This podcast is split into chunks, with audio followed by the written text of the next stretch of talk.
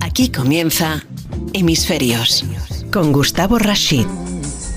Los que nos dedicamos a la comunicación, a los medios, los que nos apasiona realmente esto que hacemos, y por supuesto damos gracias de poder hacer lo que nos gusta y nos encanta, eh, siempre mm, tratamos de, mm, bueno, eh, hablar de lo que sabemos, eh, pero yo dije hoy, tengo muchas ganas de entrevistar a colegas, a expertos, a gente que vive con pasión lo mismo, lo mismo de lo que nos toca vivir.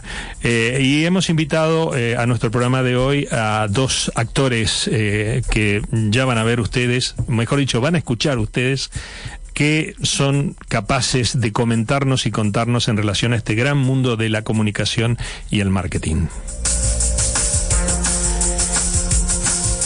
Ellos son eh, Laura Escallada. Voy a hacer una presentación. Laura, periodista. Periodista. Directora de eh, marketing. Periodista y ahora directora de marketing. Me he pasado a este lado más empresarial ahora. Ya nos contarás por qué, ya nos contarás por qué.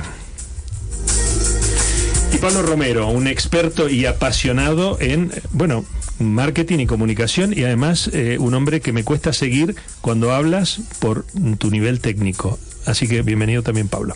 Muchas gracias. Encantado de estar aquí. De, eso vamos a hablar. Este es un programa eh, a capela. Eh, aquí no ha habido ningún eh, cuestionario previo. Esto debo decir porque tenemos que ser honestos con nuestros oyentes. Pero yo dije, con todo lo que tenemos para hablar con estos dos amigos y expertos, una, una joven Laura y un joven Pablo. gracias por lo de joven. sí, por eso lo dije. creo que mm, va a ser un programa interesante y en donde vamos a poder aprender algunas cosas. Bueno, la primera pregunta es eh, para título de, entrar y, que la gente conozca un poco, porque a mí me encanta que la gente conozca con quién hablamos. Eh, vamos a empezar por las damas. Laura eh, es callada. Entonces, periodista y te pasaste al mundo del marketing. ¿Qué pasó? Cuéntanos brevemente eso. Bueno, lo primero de todo, Gustavo, muchísimas gracias por la presentación. yo soy uno de esos perfiles que, empezó en el mundo de la comunicación por el periodismo, por esta vocación de informar, de estar al, día de las noticias, pero que poquito a poco he intentado meterme más en este lado más de marca, desarrollo de marca, que a fin de cuentas es lo que es el marketing. Que el por qué, el por qué, mm, la verdad es que no lo sé. Simplemente hay veces ¿no? que tratas de aunar lo, bonito de la comunicación con, con la parte de negocios y yo creo que aquí es donde sale este área que es el marketing. Una clave, realmente una clave. Y Pablo, bueno, tú también, con poder de síntesis, eh, ¿por qué estás donde estás? Pues básicamente por dos motivaciones, porque me gusta aprender, estar al día de todo y, sobre todo porque me vuelve loco la tecnología. Eh, todo cómo está evolucionando ahora mismo el mundo y cómo está creciendo todo de manera exponencial. Y ahora mismo yo creo que si hay algo primordial que tiene que saber todo el mundo es que es básico y estar al día a nivel digital, entender por qué está evolucionando la sociedad de esta manera, porque los medios van a evolucionar así. O sea, no hay, no van a evolucionar de manera independiente, sino van a seguir esa tendencia.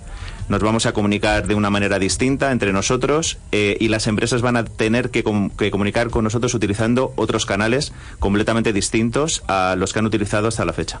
Hay un cambio de paradigma. No le quiero poner, digamos, el punto de inflexión en lo que ha sido la pandemia, pero sí hay un cambio de paradigma y de mentalidad, tanto en el sector empresario como en el sector profesional, en el mundo del marketing, Laura. Eh, es una realidad, ¿no? Como Pablo nos estaba comentando, la digitalización ha transformado la forma de, concebir la comunicación y el marketing. Sí que es verdad que ahora, ¿no? Se ve en general miedo, se ve miedo hacia estas nuevas formas de, de comunicar y de vender, pero sí que es verdad que yo, yo veo que es un entorno muy optimista. ¿Por qué digo esto? Porque en el mundo pospandémico, aunque suene tremenda la palabra, eh, hay un sinfín de oportunidades. Son muchas las marcas, muchos los empresarios que tienen ganas, que tienen ganas de, lanzar sus productos y de confiar. Y es aquí, en este marco, donde apostar por el marketing y estas nuevas vías que comentaba Pablo son la apuesta segura recuperar el tiempo perdido, Pablo, de, de, este parate que ha sufrido eh, el mundo de la comunicación y del marketing en términos de lo que ha sido el resultado para la empresa. Eh, hay un tiempo perdido y hay como según dice Laura, también un entusiasmo por parte mm. eh, de, de los empresarios, llamémosle así, en general. Yo creo que no, yo no lo llamaría tiempo perdido, yo lo llamaría periodo de aprendizaje. Entonces, eh, uno tiene que aprender de lo que ha vivido, no debe de lamentarse. Entonces, eso lo que te permite es evolucionar, entender perfectamente lo que ha pasado y si no eres capaz de entenderlo, buscar a alguien que te ayude a entenderlo porque es lo que hay. O sea, ahora mismo eh, la transformación digital que estamos viviendo a nivel mundial eh, se ha acelerado de medio unos cinco años. Entonces, ahora que hay que hay que entenderlo perfectamente y posicionarse y no valen las penas ni hay que tirar de lo que yo lo hacía así y de esta manera, sino hay que aprender. Y jamás en la vida se pierde el tiempo. Es todo es experiencia. Hablemos de nosotros, eh, aunque suene un poco pedante. Eh, nosotros hemos aprendido, los comunicadores, eh, tenemos ganas, hay una nueva tendencia en las agencias, en los colegas, en la gente que se dedica a este mundo a de alguna manera con estas con estos aprendizajes como bien dices y yo comparto mm. el, decir bueno oye nosotros también tenemos que cambiar nuestras estrategias eh, seguimos por supuesto con nuestras bases y nuestros eh, conocimientos pero de repente la innovación eh, puede llegar a ser como digamos la materia de acompañamiento de este nuevo mundo del marketing Laura Mira, Gustavo, en esta línea precisamente no hay una apuesta muy muy fuerte por todo lo que son las nuevas tendencias en marketing digital, pero algo que yo he aprendido y ha sido en este mes precisamente es la importancia de, del cara a cara eh, de volver a los eventos presenciales, de volver al networking de, al que estábamos acostumbrados. Y esta apuesta que, parece que muchas veces no se mete dentro de las nuevas tendencias de marketing, eh, yo desde mi experiencia lo estoy haciendo. Y, por ejemplo, un punto que me gustaría compartir con vosotros, que también sé que estáis acostumbrados a estas vías, es la importancia de estos eventos em, empresariales para comunicar precisamente, para crear sinergias de negocio y para construir nuevas vías de comunicación, apostando por una digitalización, por supuesto, pero siempre amparada al, al hecho de, de seguir estableciendo relaciones, conversaciones y creando estrategias. Esto es Hemisferios con Gustavo Rashid.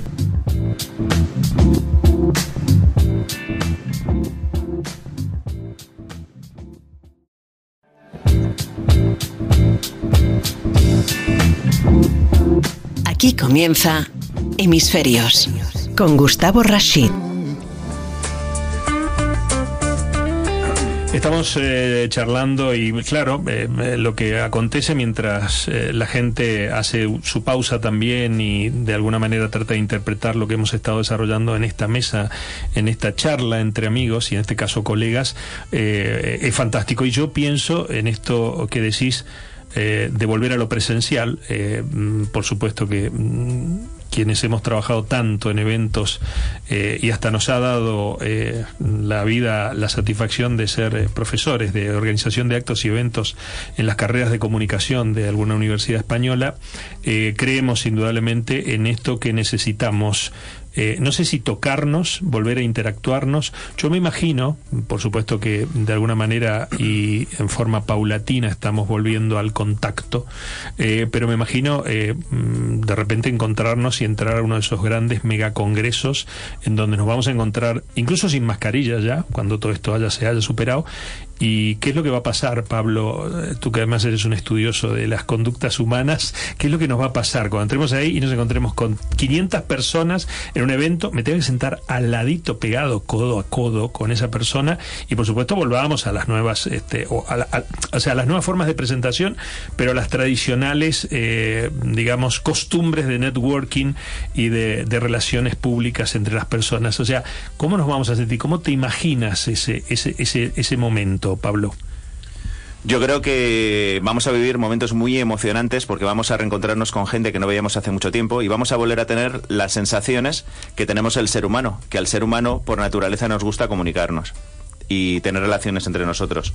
De hecho, eh, aunque en el norte de Europa no lo entiendan y en otros países, especialmente en el Mediterráneo, tanto los portugueses como los españoles, los griegos, los italianos, eh, nos gusta comunicarnos y nos gusta la alegría, nos gusta salir fuera y ser felices. Y luego tenemos que entender una cosa, y es que, como todo, dependerá de las personas.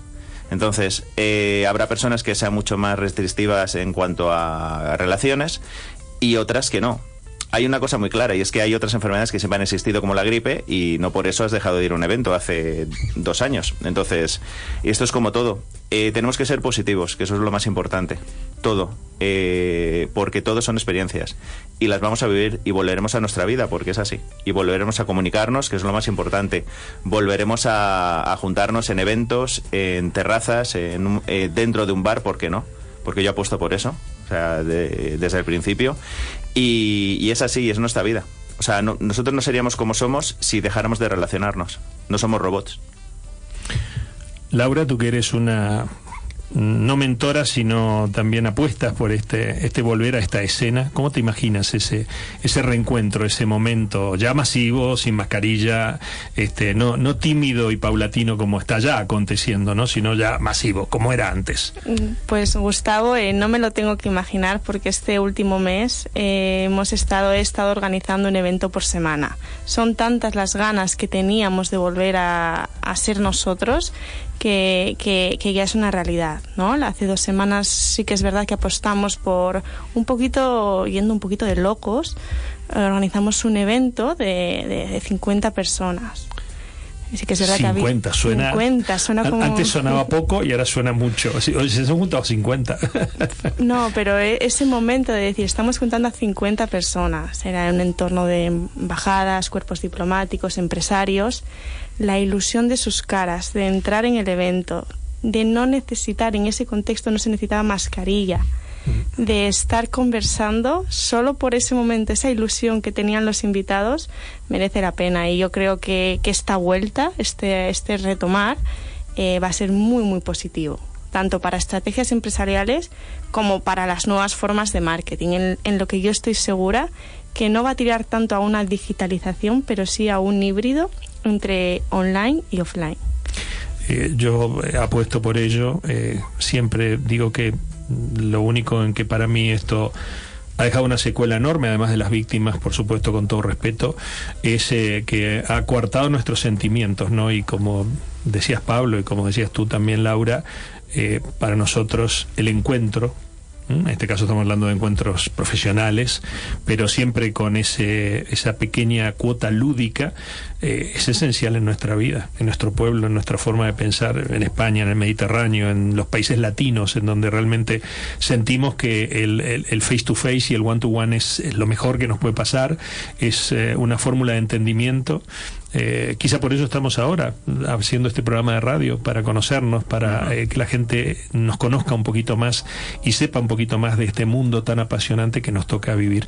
Eh, me gustaría hacer una, una pequeña, antes de, de, irnos al próximo bloque, una pequeña reseña acerca de si vosotros como profesionales vislumbráis que eh, va a haber, eh, hablando de innovación, unas eh, nuevas formas, más allá del concepto universal de digitalización, ¿no? que yo creo que incluso, y este es un juicio personal porque me ha tocado vivirlo a través y en la instancia de, de, algunas empresas y clientes que no logran entender qué es esto de la transformación digital de sus organizaciones y compañías, piensan que simplemente la web, cuatro redes sociales y un Twitter, y entonces este, habrá, habrá más más allá del concepto global de digitalización, eh, unos nuevos tiempos en materia de marketing. O sea, por ejemplo, eh, el mundo del turismo, mm, debidamente pero mm, eh, combatido y debilitado por lo que ha acontecido, tendrá que echar mano a, unas estrategias de marketing diferentes, creativas, para que la gente vuelva a confiar y a comprar básicamente, Pablo, tú que interactúas de algún modo en ese, en ese campo. A ver, España es un país turístico y lo va a seguir siendo siempre, pese a muchos entornos políticos que están intentando mm, enmascarar esa realidad. Eh, ¿Qué ocurre? Que hay decisiones que se han tomado de manera errónea que están haciendo que la gente tome medidas erróneas. Entonces, el turismo obviamente tiene que volver. Lo que ocurre que ahora mismo nos encontramos en un momento en el que España va a tener que volver a competir contra aquellos países que ya tenía la batalla ganada. ¿Por qué? Porque ahora mismo partimos de cero. Entonces, eh, ahora mismo cualquier destino como Túnez, Turquía, eh, Caribe y demás, pues va a poder pasar ofertas muy, muy, muy, muy baratas que de manera puntual te van a machacar durante los primeros meses. Y eso lo que va a hacer va a ser, va a hacer, no sé, profundizar la crisis en la que está ahora mismo sumido el turismo. Y cuando hablamos de turismo no hablamos solo de una persona que coge un avión, un barco y va a un destino y coge un hotel, sino son, es gente, el turismo es turismo empresarial para acceder a eventos a nivel, a nivel nacional. Eh, son las compras que se realizan, es la hostelería y es la imagen que trasladas de un país como España, que tiene muchísimas virtudes y que además cuando esas personas vienen a verte eh, se llevan esa se llevan a España con ellos. Entonces, eh, yo creo que, es primordial el, el, apoyarlo. ¿Qué ocurre? Que tenemos una batalla muy dura por delante hasta que se, se recupere. Las cifras poco a poco están siendo cada vez más optimistas, pero luego hay muchos intereses cruzados y ese es el problema, que volvemos a los intereses cruzados de, esta, de esta situación. Entonces veremos a ver qué, qué pasa. Pero vuelvo con lo de antes, que hay que ser optimista, siempre. Optimista y trabajador. Laura, el mensaje en términos de eventos empresariales, además de la cuota lúdica, que siempre nos encanta, ¿no? A mí, si me invitas a un evento empresarial, y no me pones una tapita con una copa de vino, yo no voy, definitivamente. es una forma de decir, eh, pero también hay en eh, la forma o en la estrategia de marketing de transmitir eh, los objetivos una suerte de discurso em, optimista en estos nuevos eventos que tú, bueno, en los que trabajas, organizas y seguirás organizando, está esa cuota.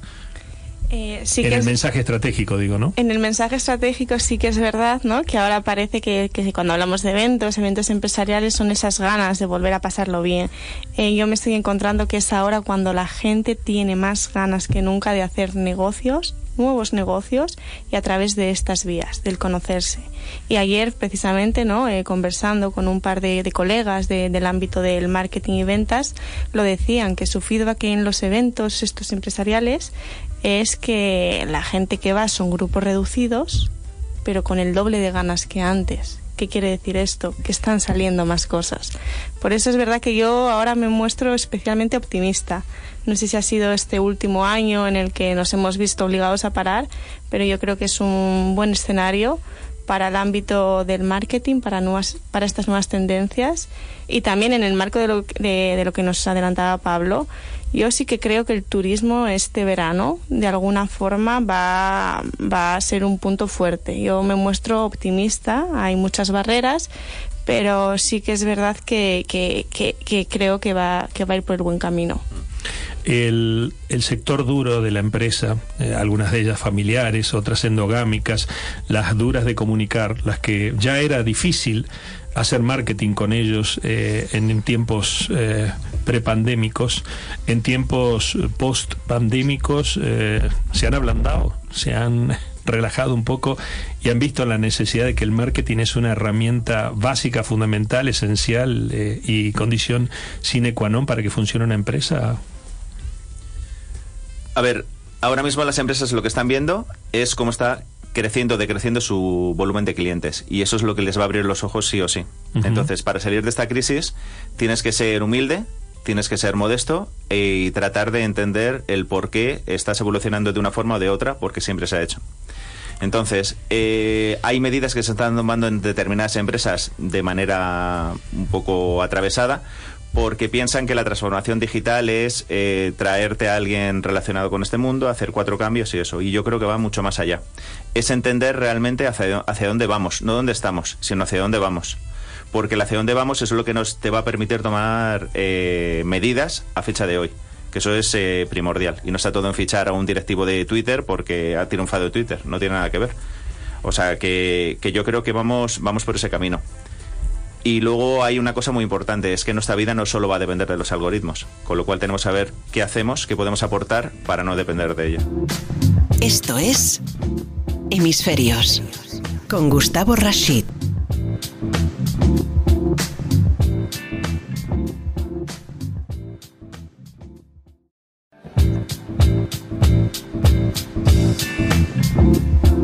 Aquí comienza Hemisferios con Gustavo Rashid. Eh, estamos hablando de, marketing y de comunicación. Apasionante. Perdonen si transmitimos a lo mejor emoción, eh, pero sí, sí, nos encanta lo que hacemos y, nos encanta eh, tener el don de trabajar en el gran mundo de la comunicación.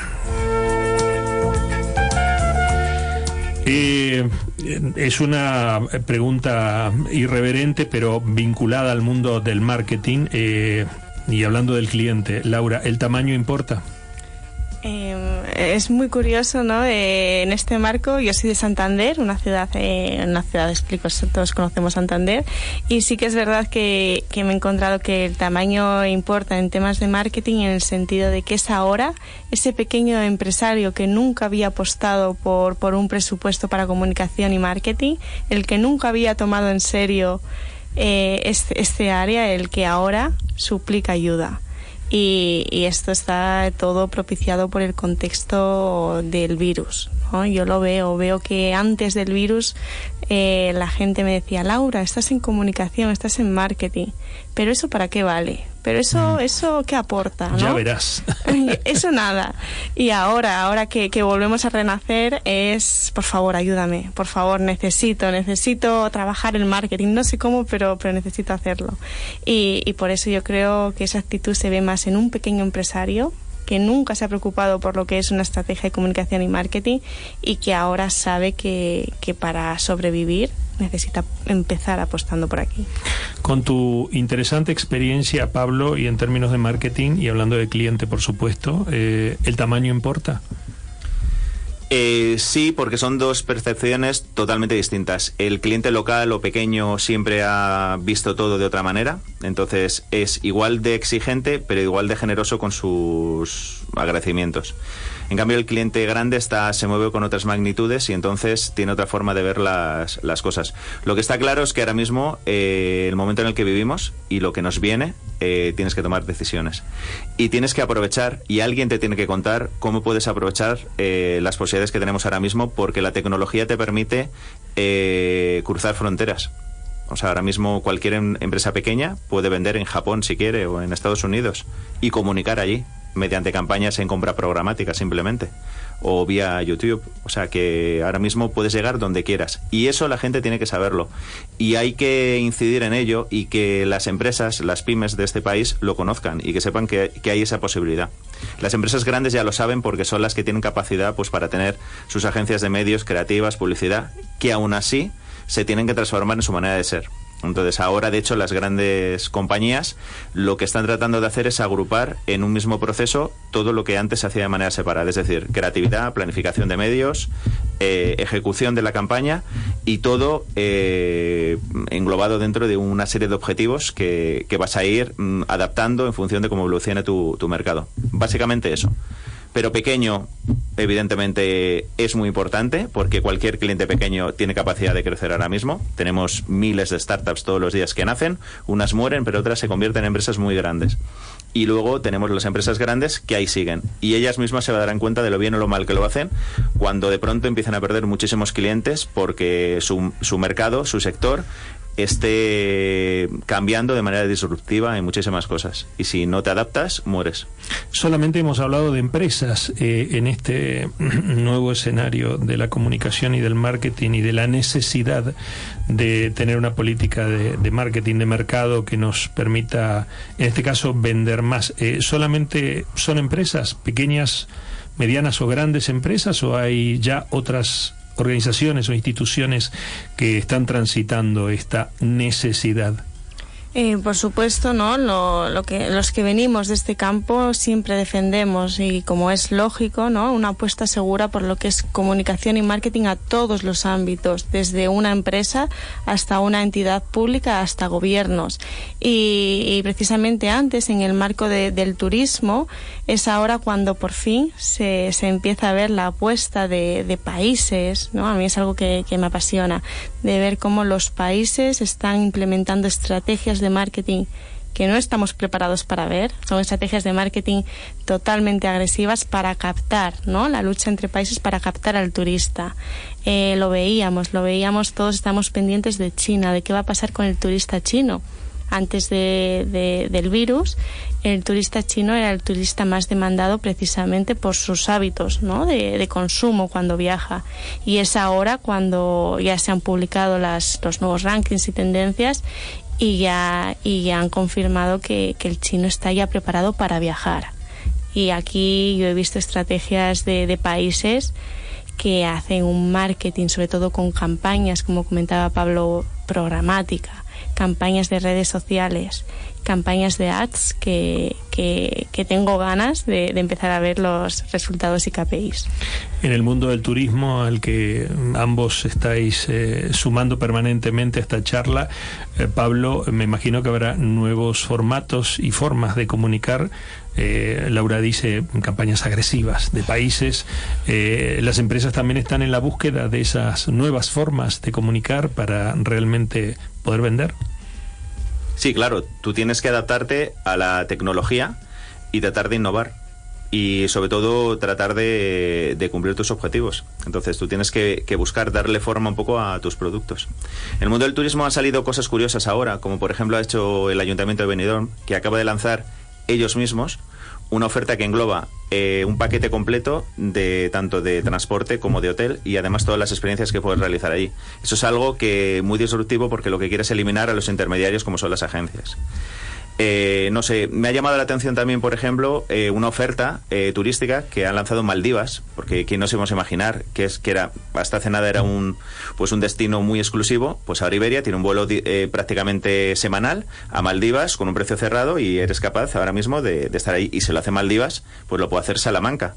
Salamanca acaba de sacar una oferta que se llama vitorsalamanca.com en la que puedes acceder a distintas ofertas gastronómicas y eh, restaurantes y hoteles eh, con un 50% de, de, descuento.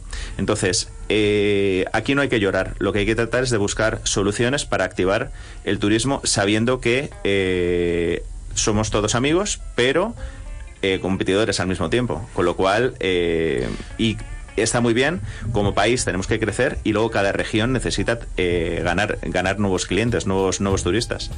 Pero bueno, es en lo que estamos. Esto es Hemisferios con Gustavo Rashid.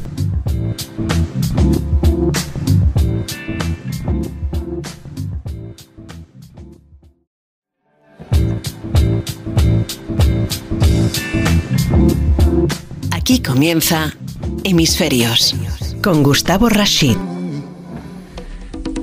Y ahora sí vamos a hablar de nosotros, vamos a ser un poquito más este, endogámicos, eh, quiero ser crítico, quiero pensar eh, si realmente eh, en dos escenarios. Eh, por supuesto, me gustaría, Laura, tu opinión en relación a los nuevos profesionales de marketing y qué es lo que están haciendo desde las eh, universidades y desde las escuelas de negocio, en fin, todos aquellos que se dedican a formar estos nuevos profesionales con incluso nuevas futuras carreras, incluso de grado, que todavía no sabemos muchas de ellas mm, de qué se va a llamar. Vas a ser mm, titulado de grado en y ya sabremos lo que el futuro nos deparará en esto que sí, indudablemente es una ciencia eh, no armónica, sino dinámica.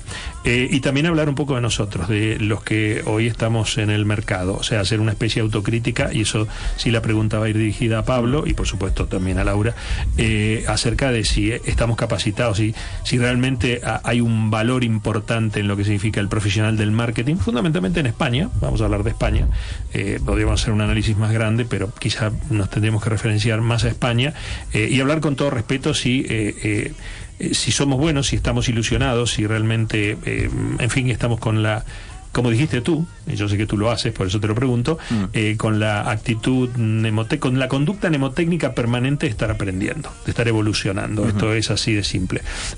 Laura, vamos a los eh, actuales estudiantes, qué es lo que hacen las universidades, escuelas de negocios y para esos futuros eh, colegas que van a ser competencia, eh, pay attention please, van a ser competencia. Lo primero de todo, yo tengo miedo, tengo auténtico miedo porque los estudiantes que ahora están entrando en la universidad son nativos digitales. ¿Qué quiere decir esto? Que incluso los perfiles ¿no? que, nos decís que somos más jóvenes. si tú tienes miedo. Sí, pero creo que también tenemos que saber ver ¿no? el lado de cómo complementarse. ¿no? Es verdad que estos perfiles que son más nativos digitales no tienen, no voy a decir faltas, ¿no? pero sí que es verdad que, necesitan de, de, otros valores que puede tener un perfil más senior. Dicho esto, sí que es verdad que, bueno, por mi vínculo o por mi interés, eh, trabajo bastante con universidades, un poquito en temas de estrategias, de cómo hacer nuevos programas y sí que es verdad que la apuesta de la universidad, volviendo al mismo tema, es por conseguir que estos jóvenes talentos se formen, adquieran conocimientos, pero también se vinculen al lado empresarial desde el principio. Rode, ¿Rodearte siempre de los mejores para trabajar en tus equipos? Ese es otro tema que, que, que, le iba a poner sobre la mesa. A la hora de, y ahora mismo tengo un departamento, un departamento de marketing que la verdad son, son alucinantes, ¿no? Y el hecho de buscar los perfiles, ¿no? El decir, ¿qué perfiles necesitas para un departamento de marketing para que funcione? Te encuentras con perfiles que hace cinco años no existían. ¿Qué quiere decir esto? Yo ahora mismo digo un perfil muy necesario, por supuesto, una persona enfocada a lo que es comunicación y medios siempre para dar este cobijo al marketing, otra persona enfocada a redes sociales y una tercera persona, por favor, que nunca falte, vinculada a growth hacking. Growth hacking es esta tendencia para precisamente captar nuevos clientes mediante nuevas vías, como pueden ser redes sociales, como puede ser eventos online, como puede ser cualquier oportunidad que se encuentre. Dicho esto, dentro de cinco años existirán profesiones que hoy ni nos imaginamos. Los nativos digitales se las traen y nosotros los no nativos digitales, Pablo, los profesionales actuales, por supuesto que adaptadísimos y, bien eh, y bien eh, untados en este tema. Eh, ahora yo, que por supuesto no soy nativo digital, por unos meses nada más, eh, yo creo que la experiencia tiene tanto que ver en este tema. La experiencia es básica y es primordial. Eh, tienes que saber de dónde vienes y hacia dónde vas. ¿Por qué? Porque todo lo que está pasando ahora, eh, un supuesto no nativo digital eh, lo va a entender perfectamente porque todo se aprende. Ser nativo digital tiene un inconveniente, es que no conoces de dónde venimos. Y eso es lo que te va a permitir crecer. Si, si tienes a alguien que te asesore en ese sentido. Entonces, ¿qué tienen que hacer las universidades ahora mismo? ¿Qué ha hecho la Universidad Alfonso X, el Sabio hace nada? Comprar de Valley. ¿Por qué? Porque es digital. Pero con eso no, eso no quiere decir que de esa manera te transformes a nivel digital. Lo que tienes que entender es que la educación, el e-learning, eh, va a ser como los eventos algo híbrido. Va a haber una parte presencial y una parte eh, virtual. ¿Eso qué implica? Que a partir de ahora cuando un chaval estudia algo lo que va a lo que va a darse cuenta es que tiene que ponerse las pilas no solo lo que está aprendiendo en, ese momento sino cómo se va a ir actualizando eh, a nivel profesional eh, de ahí en adelante porque no va, no va a parar por estudiar la carrera no te tienes que conformar. De hecho yo creo que uno de los perfiles algo algo que tiene que hacer un director de marketing director o directora es eh, formarse constantemente y estar al día y saber qué es lo que tiene que aprender en el futuro, en cualquier profesión, tú vas a tener determinados entornos en los que te vas a poder formar y no tiene por qué ser una, una, universidad, puede ser un grupo de WhatsApp simplemente, en el que vas a tener auténticos profesionales y con los que te vas a poder formar. O vuestros podcasts, por ejemplo. Van a haber podcasts eh, eh, de consumo no lineal, como se hace en la televisión, que te van a permitir formarte. Entonces, todo eso es, eh, va a ser la única forma de poder estar al día. Y eso solo, solo te exige una cosa, y es que te guste formarte, que entiendas que la formación es eh, necesaria. Y simplemente eso, en tu vida. Y saber hacia dónde vas. Porque si no sabes hacia dónde vas, pues serás un abogado que acabe de cocinero. Serás un ingeniero que acabe eh, haciendo pizzas. Entonces, tienes que saber hacia dónde vas. Y darte a valer. Eh, yo hablo de experiencia. Eh, bueno, no, no, no me gusta mucho hablar de mí que mi expertise y mi experiencia y mi trabajo fundamental está en la comunicación de crisis eh, y por supuesto que te toca interactuar con muchísimos grupos profesionales que de algún modo eh, digitales nativos eh, plantean grandes campañas y, temas que tienen que ver con la respuesta y bueno, en fin, todo lo que eh, de alguna manera implica el gran mundo apasionante de la comunicación de crisis y de resolver conflictos de todo tipo, políticos, institucionales, empresariales, ambientales. Eh, y me decía un joven muy brillante, por eso cuando estabas diciéndolo ahora me acordé de él y me dice, pero usted es el único que cuando todos estamos nerviosos no se pone nervioso. Dice, ¿y eso por qué? ¿Cómo, cómo le llama eso? Le digo, experiencia. Y por eso te pregunté sobre la experiencia. O sea, yo no me pongo nervioso. Si alguien tiene que no ponerse nervioso en este mundo de la comunicación de crisis, digo, ¿no? Eh, en donde, por supuesto, el marketing eh, es una de las herramientas a veces más este, mortíferas que tenemos para resolver estos conflictos, eh, muchos de ellos, por supuesto, graves, por eso es una crisis, pero me parece que esa mixtura entre el nativo digital, el talento de estos niños y de estos jóvenes, de hecho, creo que el promedio de los equipos que rodean a todo lo que hacemos nosotros en términos de, medios y comunicación, no sé si supera los 30 años. Creo que mm. el, mayor soy yo con un poco más de 30 años. Eh, no sé por qué me miran así. Eh, pero lo que quiero decir es que esa mixtura entre la experiencia este, y ese talento creativo brutal es, es impresionante. O sea, yo, yo esto no lo viví antes. Eh, ya con los años que uno hace que trabaja en esto, eh, antes éramos como todos más o menos iguales y parejitos. Ahora se nos han venido toda una, una, una, una eh, gran legión de yo no sé si son o los pingüinos de Madagascar o los pitufos o son este en fin es increíble cómo te empujan cómo tener una energía brutal para hacer las cosas y es increíble las fórmulas que ponen delante tuyo para que tú, en este caso, y sigo insistiendo hablando de crisis, puedas agarrar y decir, oye, estos son los caminos y estas son las estrategias o las herramientas. Eso para mí es fantástico, es volver a nacer cuando ya estamos aburridos de hacer eh, y solucionar problemas, eh, y esto viene de estos, de estos jóvenes talentos, de estos, de la universidad, de esta, de, este, esta formación, de este casi coaching que se le hace a los chicos, en donde a veces salen muy verdes, pero lo que sí salen son muy potentes, ¿no? Y después con, con, la experiencia, pero con esa actitud de, de, nativo digital. Eh, me encanta, me encanta, y los invito, como siempre, porque lo hacemos público, a hacer nuevos programas, hablando sobre comunicación, porque creo que la gente, eh, y en este mundo del ambiente y la sociedad, tiene que entender que este gran mundo de la comunicación, del marketing, en lo que tiene que ver con lo social, es básico. Casi que dependemos, vivimos, consumimos eh, y a veces hasta respiramos eh, gracias a lo que el buen marketing nos pone delante. Así que están invitados. Muchas gracias. ¿Tus palabras finales, Laura? Muchas gracias, Gustavo, por la invitación. Por supuesto, volveremos encantados. Y solo ya por, por concluir, ¿no? Con algo, con un buen dicho conocido, que es que no, no es cuestión, no hay que enfocarse en el qué, sino en el cómo. Y en este marco estaré encantada de, presentar un programa contigo en el que debatamos sobre las oportunidades que la comunicación puede brindar en materia de ventas. Pablo, tus palabras finales que siempre tienen continuidad. Bueno, conmigo podéis contar para lo que queráis. Yo, a mí me encanta el mundo de la comunicación y el marketing. Eh, suelo estar muy al día de todo y a vuestra disposición. Poco más puedo decir. Pablo está demasiado al día de todo, o sea, por encima de muy. No, intento, pero, pero yo lo que quiero trasladar es que eh, siempre siempre, y da igual la edad que tenga uno, hay que tener curiosidad y ganas de aprender.